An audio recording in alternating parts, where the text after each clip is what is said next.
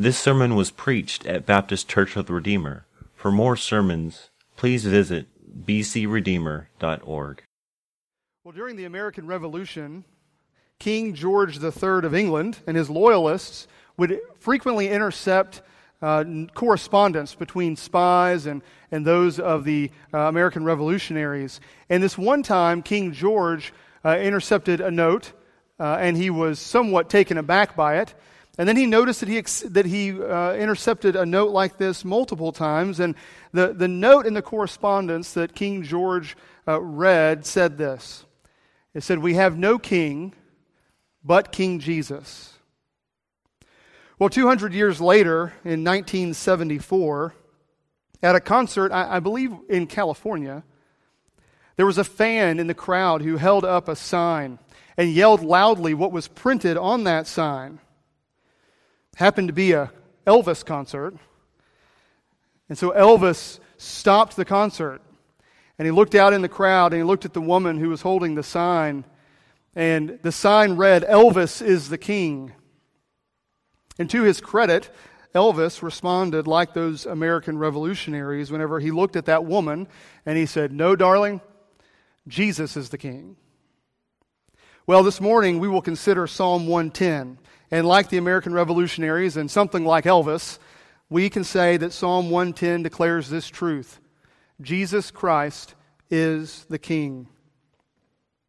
Psalm 110 is a coronation psalm. It's a coronation psalm, a royal psalm for the Davidic king, but this psalm transcends any earthly coronation. It is not a coronation psalm for King David, its author. Instead, this is a coronation psalm for a heavenly king. That at the time of, at the time of the writing, at the time in Israel's history, a king that was yet to come. This psalm looks forward to that day when the heavenly king will reign from Zion. Psalm 110, it's one of the most quoted Old Testament texts in the New Testament. And the good news of the, of the Bible and the good news of this psalm is that this heavenly king has now come. And that's why we're here today. We're here today to worship King Jesus. And no psalm in the Psalter is more clearly messianic, points more clearly to Jesus Christ than Psalm 110.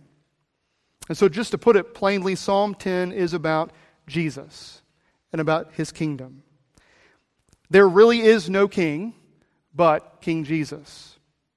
And so we will look at Psalm 110 this morning under three headings. They're printed in the back of your bulletin. The first is the king at the right hand of God, the king at the right hand of God. Secondly, the king rules God's people. The king rules God's people. And third, the king conquers God's enemies. So now hear the word of God from Psalm 110, verse 1. The Lord says to my Lord, Sit at my right hand until I make your enemies your footstool. Verse 1 teaches us about God, and it teaches us about God's kingdom. First, verse 1 teaches us about God and His Christ. Psalm 110 is a hard psalm to understand when you just first read it because there's three actors in a relatively short psalm. So there's six, uh, seven verses in Psalm 110, and there's three actors within that psalm. You have David, the author of the text, and the Israelite king at the time, who, who uh, is one of the actors. He's the primary agent in this psalm, so King David. Then you have the Lord the Lord, capital L, capital O, capital R, capital D. Uh, most Bibles translate this Hebrew name for God, Yahweh, in this way capital L, capital O, capital R, capital D. And the translators uh, do it to distinguish from the first Lord and the second Lord. So you'll see that there's a second Lord in this, in this psalm. And that is a more conventional spelling, capital L and then lowercase O R D. English translators translate the Hebrew word Adonai, Adonai, as this Lord. So anytime that you come across in your Bible the capitalized Lord, that's Yahweh. And the standard Lord, the standard spelling for Lord, that's Adonai in the Hebrew. And so what we have here in Psalm 110 is King David prophesying, prophesying, he's speaking a word from Lord Yahweh about Lord Adonai. So we have King David, Lord Yahweh, and Lord Adonai. Verse 1 teaches us the coming Davidic king is David's Lord Adonai. The psalm reminds us of the covenant that Yahweh the Lord made with King David in 2 Samuel chapter 7, where we read the covenant words from the prophet, uh, prophet Nathan. There's no need to turn there, but in 2 Samuel 7, we read this Thus says Yahweh the Lord of hosts I took you from the pasture, I took you, David, from the pasture from following the sheep, that you should be prince over my people Israel. And I have been with you wherever you went, and have cut off all your enemies from before you. And I will make for you a great name, like the name of the great ones of the earth. And I will appoint a place for my people Israel, and plant them, so that they may dwell in their own place, and be disturbed no more. And violent men shall afflict them no more, as formerly from the time that I appointed judges over my people Israel. And I will give you rest from all your enemies. Moreover, Yahweh the Lord declares to you that Yahweh the Lord will make you a house. When your days are fulfilled and you lie down with your fathers, I will raise up your offspring after you, who shall come from your body, and I will establish his kingdom. He shall build a house for my name, and I will establish the throne of his kingdom forever. I will be to him a father, and he shall be to me a son. When he commits iniquity, I will discipline him with the rod of men, with the stripes of the sons of men. But my steadfast love will not depart from him, as I took it from Saul, whom I put away from among you. And your house and your kingdom shall be made sure forever before me. Your throne shall be established forever. So, here in this Davidic covenant, uh, we see what is fulfilled partially. It's fulfilled partially in David's son Solomon. Uh, but God's promise to David is of an everlasting kingdom. It's of an everlasting throne where a Davidic king will rule on behalf of God forever. And so here in Psalm 110, verse 1, King David recounts his covenant with God, and he himself prophesies about this future king, the Lord Adonai. And David teaches us that this king is in a position of authority, a position of honor, as he is seated at the right hand of God. This king is a heavenly king, unlike all other kings, unlike David, unlike Solomon. And ultimately, what David is teaching us here in verse 1 is that this king, this Lord Adonai, is God himself. Psalm 110 is the most quoted, is one of the most quoted Old Testament passages in the New Testament, as the apostles and the scribes draw a direct line from David's Lord Adonai in Psalm 110.1 directly to Jesus. In the, in, in, Apostle, in the Apostle Peter's Pentecost sermon of Acts chapter 2, Peter stands up before the crowd at Pentecost and he says this Peter says, Brothers, I may say to you with confidence about the patriarch David that he both died and was buried, and his tomb is with us to this day. Being therefore a prophet, and knowing that God had sworn with an oath to him that he would set one of his descendants on his throne, David foresaw and spoke about the resurrection of the Christ, that he was not abandoned to Hades, nor did his flesh see corruption. This Jesus God raised up, and of that we are all witnesses. Being therefore exalted at the right hand of God, and having received from the Father the promise of the Holy Spirit, he has poured out this that you yourselves are seeing and hearing. For David did not ascend into the heavens, but David himself says, the Lord said to my Lord, Sit at my right hand until I make your enemies your footstool. Let all the house of Israel therefore know for certain that God has made him both Lord and Christ, this Jesus, whom you have crucified. David's Lord Adonai, Peter is telling us in verse 1 of Psalm 110, is the Lord Jesus Christ. So Psalm 110, verse 1 tells us that Jesus is the Lord Adonai. It also gives us the context of, the, of Jesus' kingdom, of God's kingdom. And it tells us about the advance of God's kingdom in the world. Verse 1 sets the context for how the Lord Adonai, Jesus Christ, carries out his mission from God, a mission of advancing the kingdom of God. We learn in verse 1 that the kingdom of God and his Christ will come. It will come through judgment. There is coming a day when all people will acknowledge Jesus is the Lord to the glory of God. Some, like many in this room, will acknowledge it gladly, willingly, with joy, while others will do so grudgingly after their defeat and their judgment.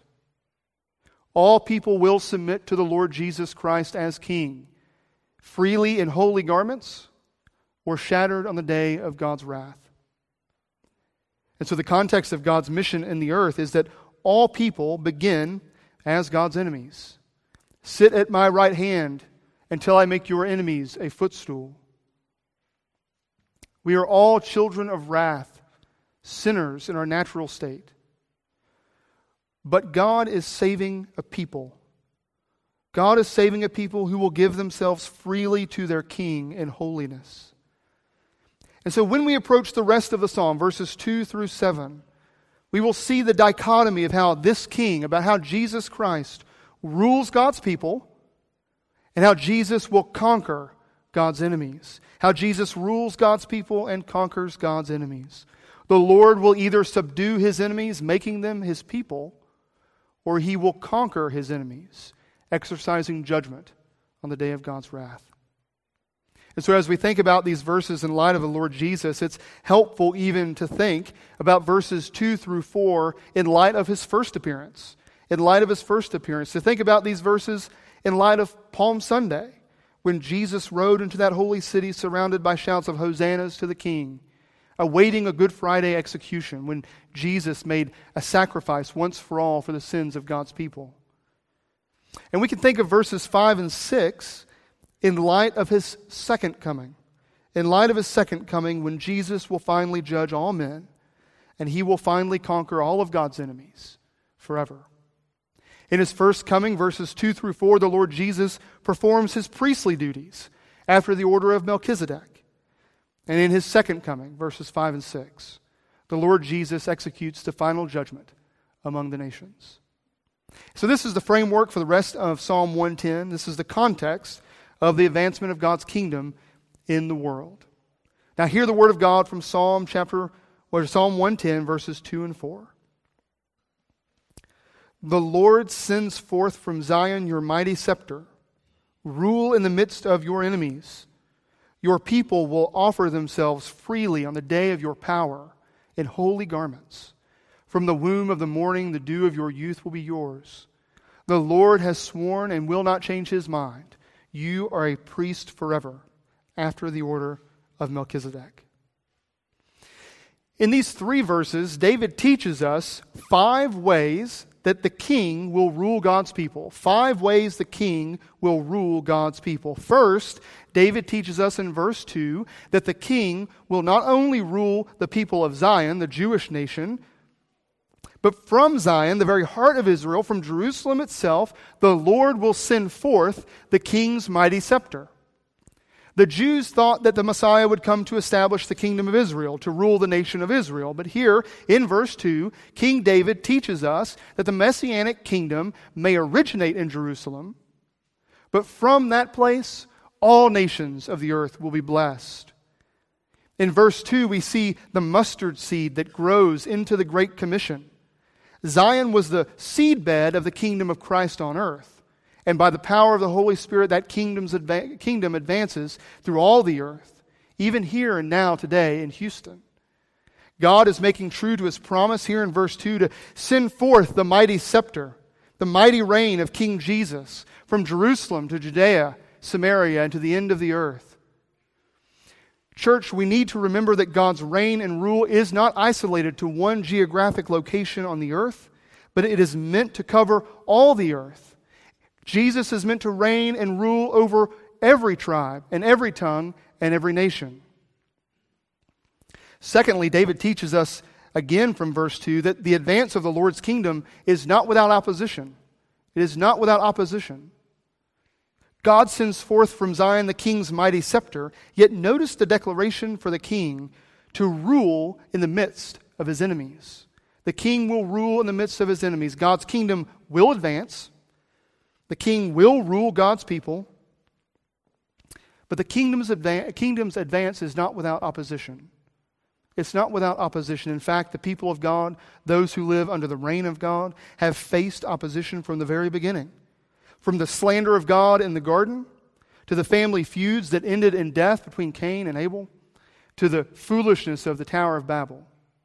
Whether the Egyptian enslavement or Babylonian captivity, whether the Sadducees or the Pharisees or the Roman Empire or any other manifestation of evil in this world today, behind all of this, all of the enemies of God, is Satan and sin and death. The kingdom of darkness is utterly opposed to God's kingdom of light. But did you notice that the psalm declares that the king will rule? He will rule in the midst of his enemies. He will not be overcome. He will rule. And if he will rule in the midst of his enemies, then the king will protect and defend his people. The king will protect and defend his people.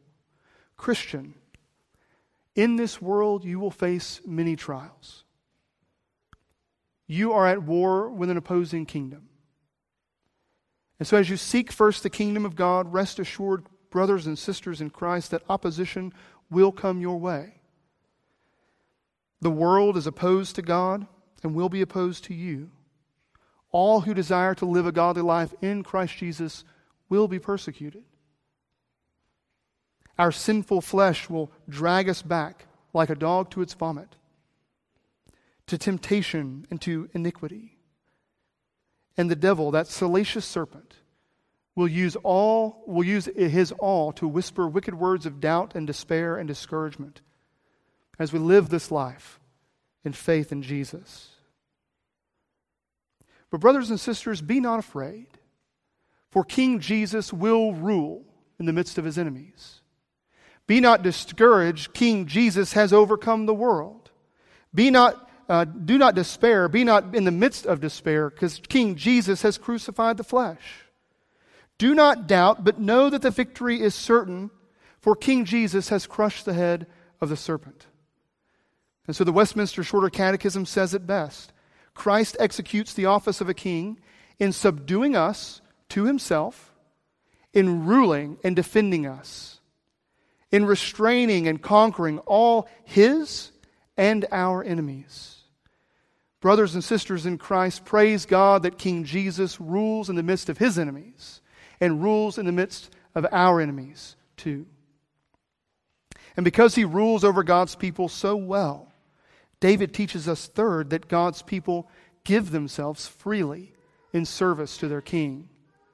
In verse 3, David speaks to the people of God without hesitation or doubt, giving all that they are in service to their king.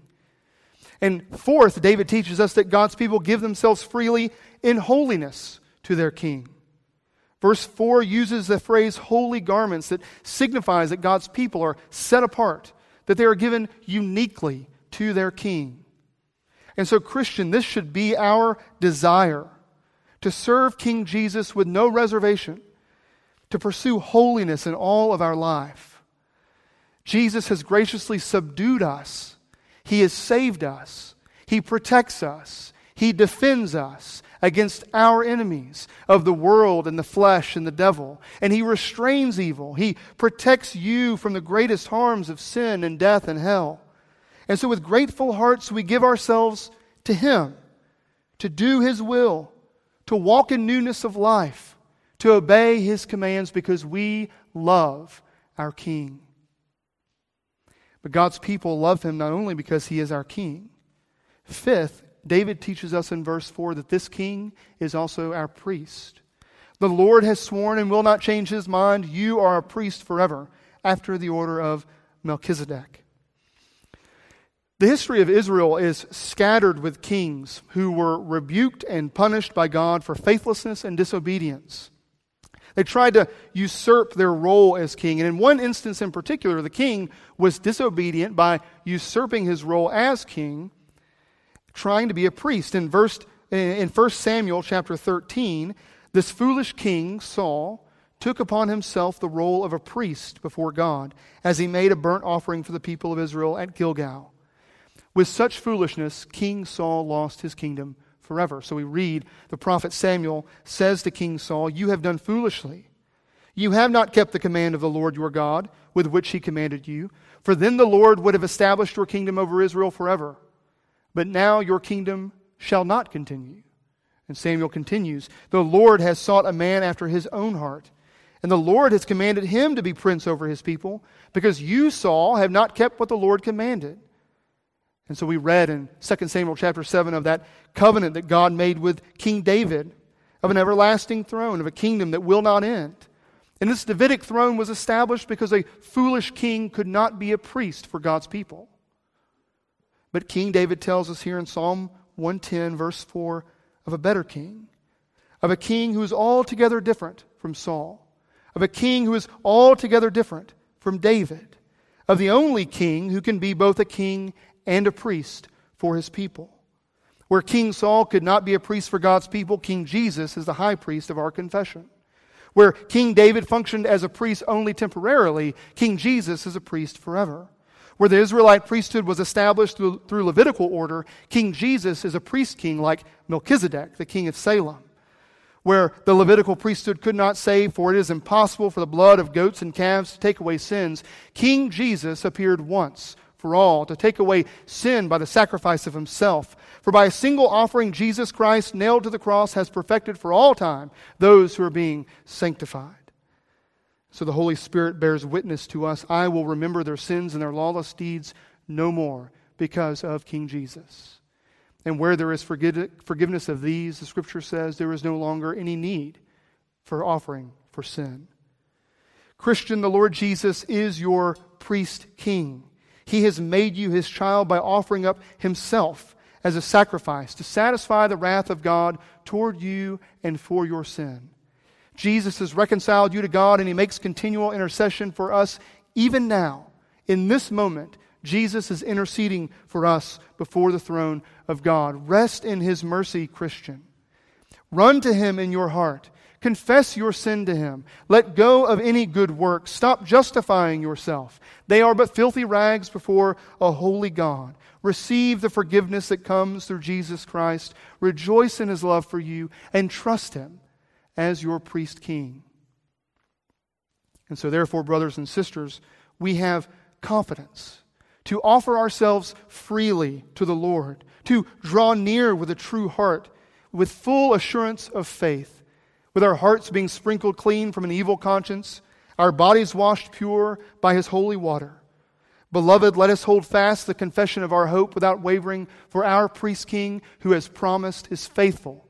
He's faithful to rule over us by his grace, by his mercy, and, and in love for us, his people.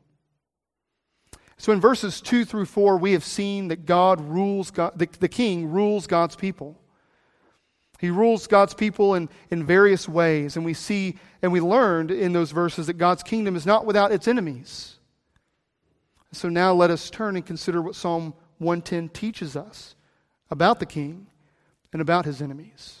Hear the word of God from Psalm 110, verses 5 and 6. The Lord is at your right hand. He will shatter kings on the day of his wrath. He will execute judgment among the nations, filling them with corpses. He will shatter chiefs over the wide earth. In verse 4, David is, is quoting Yahweh as Yahweh speaks a promise about David's Lord. Uh, when he says, You are a priest forever after the order of Melchizedek, David is, is quoting that back to the Lord Yahweh. And then here in verse 5, David simply speaks to the Lord Yahweh.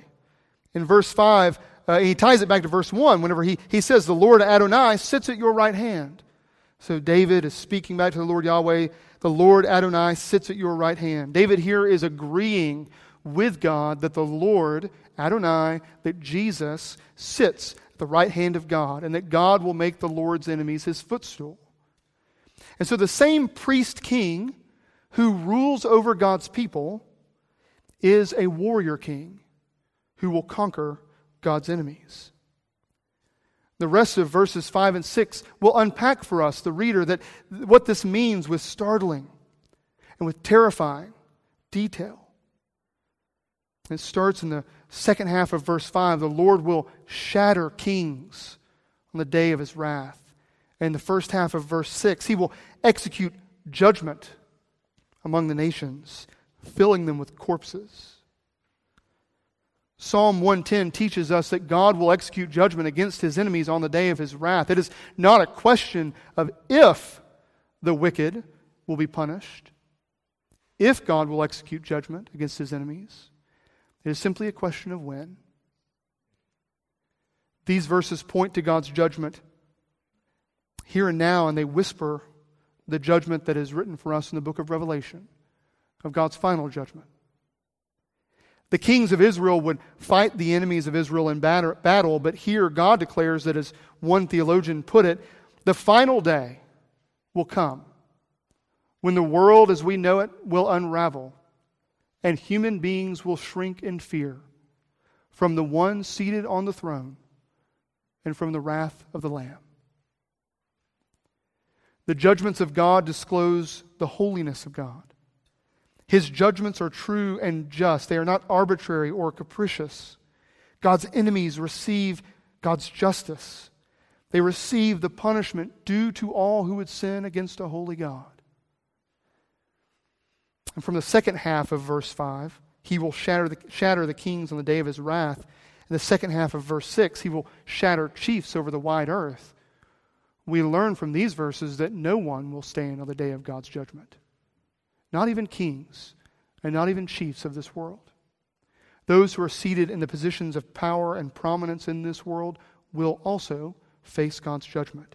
They, along with all of God's enemies, will not stand on the day of God's wrath. These verses teach us that all of God's enemies over the entire world will fall under the right judgment of God. Brothers and sisters, take comfort Take comfort that evil will not have the last word. Every act of unrepentant evil in this world is storing up an eternal weight of wrath. Vengeance is mine, declares the Lord. He will repay. But, brothers and sisters, at the same time, let verses 5 and 6 move us to compassion. Brothers and sisters, you were once an enemy of God, you were a child of his wrath. But God loved you and had mercy on you through the gospel of the Lord Jesus Christ. Jesus, our high priest, made atonement for us, and Jesus, our great king, has given us a great commission to be ministers of reconciliation, to plead with God's enemies, to put down their arms against God, to be reconciled to God. Jesus did not come into the world the first time to condemn the world, but to save it. And we Christians are ambassadors of our priest king here and now. We should tell men and women of the coming judgment of God. We should tell them about a priest king who has made atonement for sin, who will save them from the wrath of God, who will save them if only they would repent and believe. This is our mission, church, to see all the fullness of God's elect come to faith in him who will judge the living and the dead. And so, my unbelieving friend, this is my hope and my plea for you this morning. Put down your arms against God. I don't know your particular sin. I don't know why why you have chosen to be an enemy of God. Maybe you're angry at God.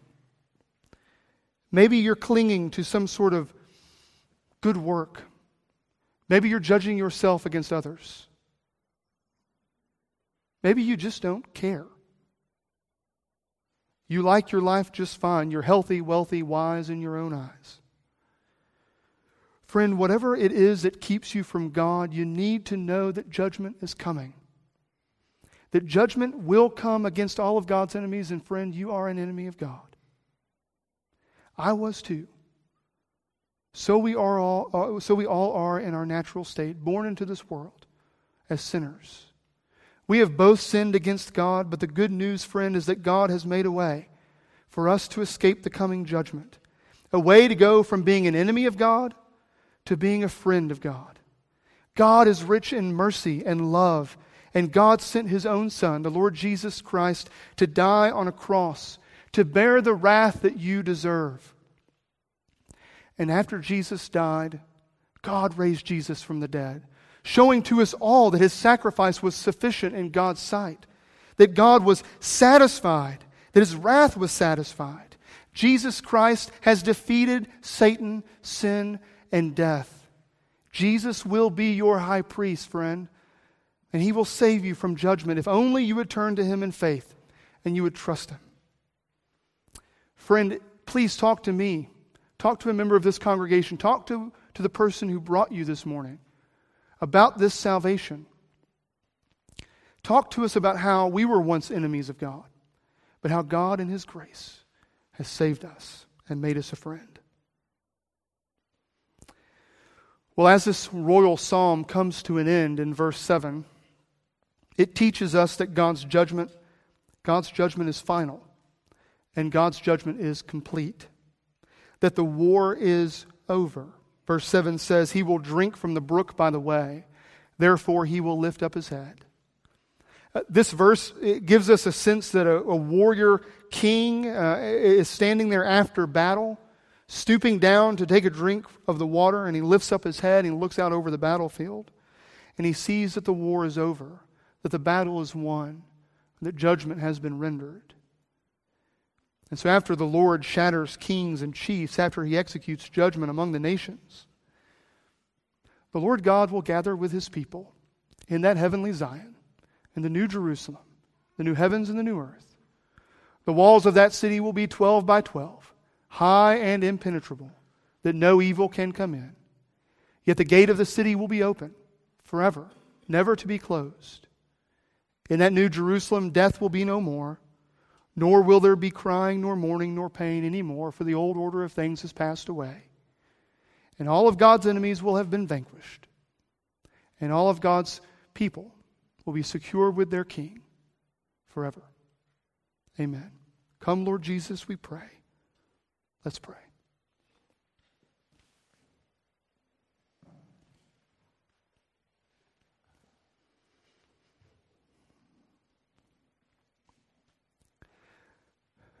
God in heaven, we praise you that you are a God who rules over your people so well.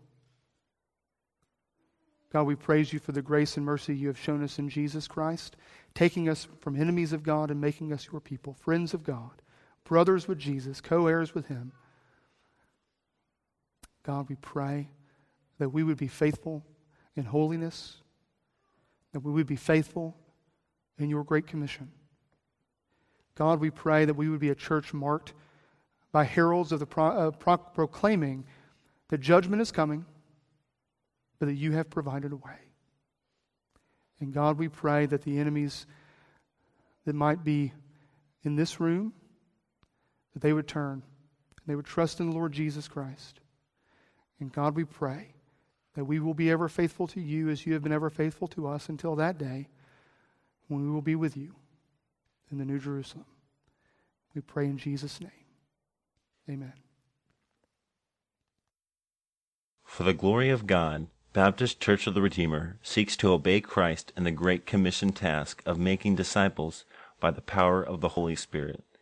You can find out about us at our website, bcredeemer.org.